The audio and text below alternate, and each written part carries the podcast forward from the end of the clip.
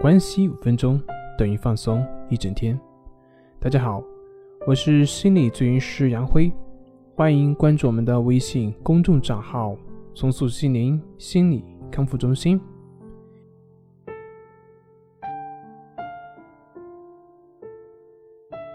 今天要分享的作品是：焦虑症跟心理素质有关系吗？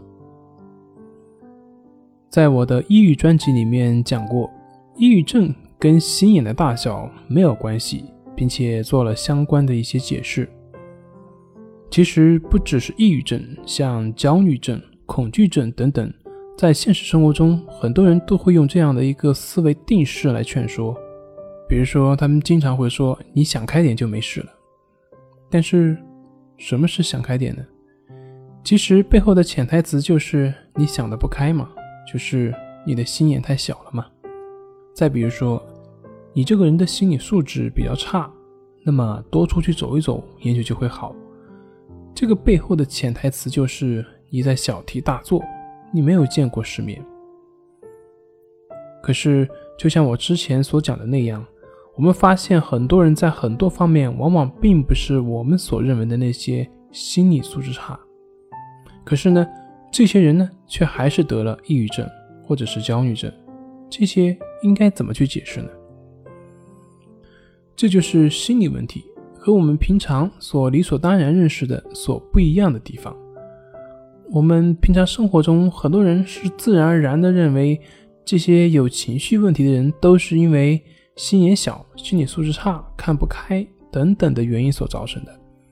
但是我们却看到的是，有的人可以跑到非洲去猎杀狮子。但是却害怕在工作场所进行讲话。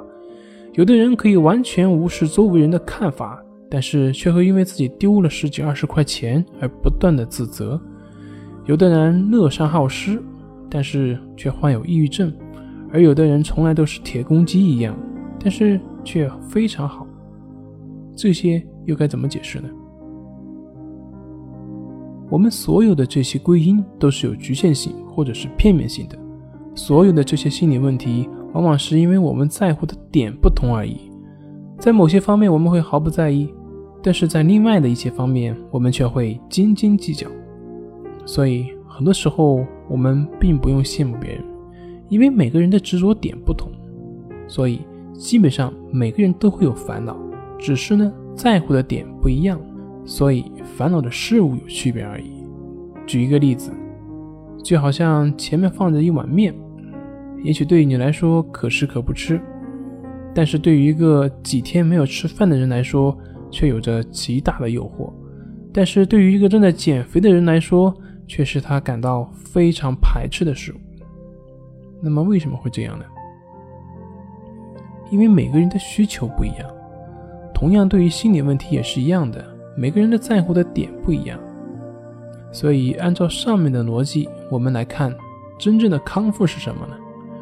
真正的康复就跟我前面说的那碗面一样，面还是面，只是你已经不再对它充满那么强的欲望了，你已经慢慢的可以学会放下它。